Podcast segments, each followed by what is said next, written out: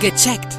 Der Gesundheitspodcast vom Apothekenmagazin und aponet.de. Herzlich willkommen, ich bin Uli Harras und verbunden mit der Chefredaktion von aponet.de und das Apothekenmagazin mit Peter Erik Felzer. Hallo Herr Felzer. Hallo Harras, ich grüße Sie. Heute kümmern wir uns um die Bandscheiben. Mhm. Ich oute mich, ich sag immer so, ich habe Best auf Krankenkasse. Ich hatte mal einen Bandscheibenvorfall, das heißt, also ich kann also so richtig so ein bisschen mitfühlen bei dem Thema. Erstmal, was sind die Bandscheiben? Erklären Sie mir das Wunderwerk der Biologie.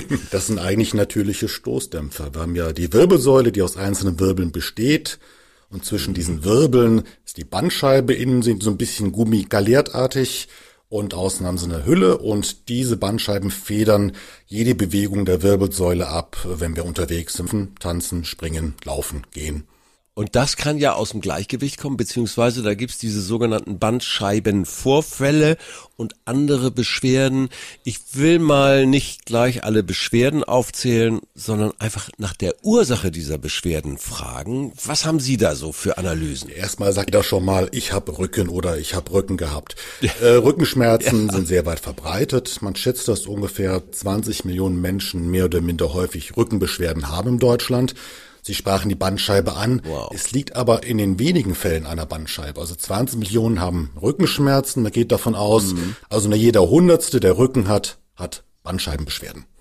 Trotzdem ist das eine Volkskrankheit. Äh, hat man so den Eindruck. Sie haben schon Zahlen dazu genannt. Gibt es auch Zahlen zur Behandlung, zu Operationen? Die sind ja auch weit verbreitet. Genaue Zahlen zur Operation habe ich nicht vorlegen, aber man kann sagen, dass man wegen Rückenbeschwerden operieren muss, ist die große, große Ausnahme. Wenn der Rücken wehtut, liegt es in ganz großen Fällen an der Muskulatur und das heißt, wir sitzen zu viel, wir bewegen uns wenig, haben uns auch mal verzogen. Ich erinnere mich noch, ähm, als ich meine Töchter noch kleiner war und die eine hatte nachts schlecht geträumt, es war zwei Uhr nachts, ich bin hin.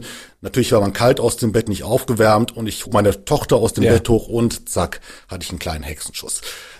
Das passiert auch immer wieder in akuten Fällen. Aber ganz oft liegt es daran, dass die Muskulatur Beschwerden macht und da kann man durch Bewegungen unter anderem vorbeugen. Wir kommen ja noch dazu, vielleicht zu den ganz einfachen Übungen. Darf ich auch was erzählen aus, me aus meiner Krankenakte? Also ich hatte den klassischen Bandscheibenvorfall, der sich aber lange, lange vorher angekündigt hat.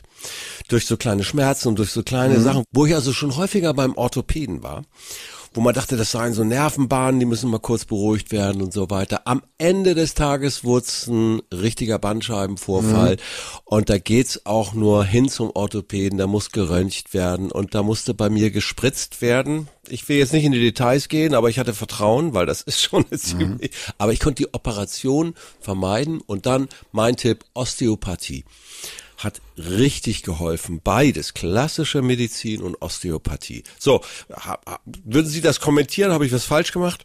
Generell ist es erstmal wichtig, Beschwerden rechtzeitig zu erkennen und wenn ja. man Schmerzen hat, diese Schmerzen zu lindern.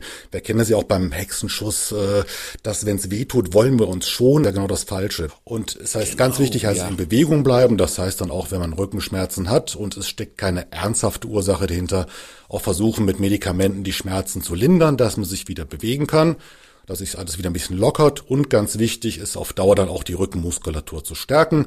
Das kann im Alltag passieren durch alltägliche Bewegung, aber es gibt auch viele Rückenschulangebote. Die Krankenkassen haben da sehr viel im Angebot, auch die Volkshochschulen. Das sind ganz einfache Dinge, wo man lernt, den Rücken zu stärken und sich auch ein Stück weit rückengerecht zu bewegen, dass man auch den Getränkekasten, den schweren, so anhebt, dass der Rücken das nicht ganz so uncharmant findet. Genau die beiden Punkte. Ja, also einmal gucken, was bietet meine Krankenkasse an, weil die haben genau. erkannt, Prävention ist da richtig gut, weil, ne, wer krank wird, das kostet viel mehr. Und Achtsamkeit. Ich, genau was Sie sagen. Ich achte jetzt bei jedem Heben von schweren Gegenständen drauf, dass ich die richtige Haltung habe. Auf die kommt's an. Genauso ist es. Aber es sind nicht nur die Krankenkassen. Seit letztem Jahr bietet die Deutsche Rentenversicherung auch ein spezielles Rückenprogramm an, äh, wenn man schon Rückenbeschwerden hat. Und da muss einen der Arbeitgeber zum sogar für so Kurse und Übungen freistellen. Einfach Suchmaschine im Internet Deutsche Rentenversicherung eingeben, da kommt man schnell auf dieses Rückenprogramm und dort gibt es auch wertvolle Tipps, wie man seinen Rücken gesund hält. Wir werden mal einen Link dazu packen. Mhm. Wenn Sie in den Informationen dieses Podcasts ein wenig herumklicken, das ist von Portal zu Portal ein wenig unterschiedlich, äh, dann finden Sie den Link dazu und äh, können ganz schnell auf diese Informationen zugreifen. Haben wir noch eine Übung, eine ganz einfache Übung für mich Schreibtischtäter? Ich habe einen Kollegen kennengelernt, der hat im Büro ein kleines Mini-Trampolin gehabt. Der ist jetzt nicht die ganze Zeit gesprungen, aber der hat, aber der hat ein schnurloses Telefon und ist bei jedem Telefonieren auf dieses Trampolin. Und da ja. geht's weniger um das Hüpfen, aber man hat immer diese Bewegungen, die man ausgleichen muss. Und auch das ja. trainiert den Rücken, ohne dass man eigentlich richtig merkt, dass man ihn trainiert. Oder auf dem Ball sitzen? Ist das auch noch so ein Ding? Auch generell, wenn man auf einem Stuhl oder auf einem Ball sitzt, wo man sich auch ein bisschen hin und her bewegt. Also beim klassischen Bürostuhl reicht ja auch schon, wenn die Rückenlehne variabel ist. Äh, diese unbewussten Bewegungen entlasten den Rücken im Alltag und beugen Schmerzen vor. Ich habe gehört, tief durchatmen hilft schon. Das muss man ausprobieren. naja, weil, weil man sich aufrichtet und noch einmal tief durchatmen, richten sich auch so ein bisschen die Bandscheiben auf. Also auch die kleinen Dinge können dazu beitragen, in Bewegung bleiben und darauf achten, wenn es losgeht, lieber einmal eher zum Arzt und es checken lassen. Genau, da kann auch beruhigen, da kann auch sagen, hey, es liegt nicht in der Bandscheibe, es ist die Muskulatur und da kann man ganz oft was gegen machen.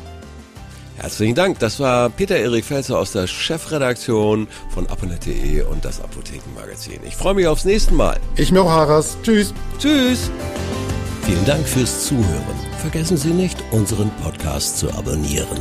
Und viele weitere Tipps und Informationen für Ihre Gesundheit lesen Sie online auf www.aponet.de und alle 14 Tage im Apothekenmagazin, das Sie kostenlos in Ihrer Apotheke bekommen. Bis nächste Woche zur neuen Folge von Gecheckt, der Gesundheitspodcast vom Apothekenmagazin und aponet.de.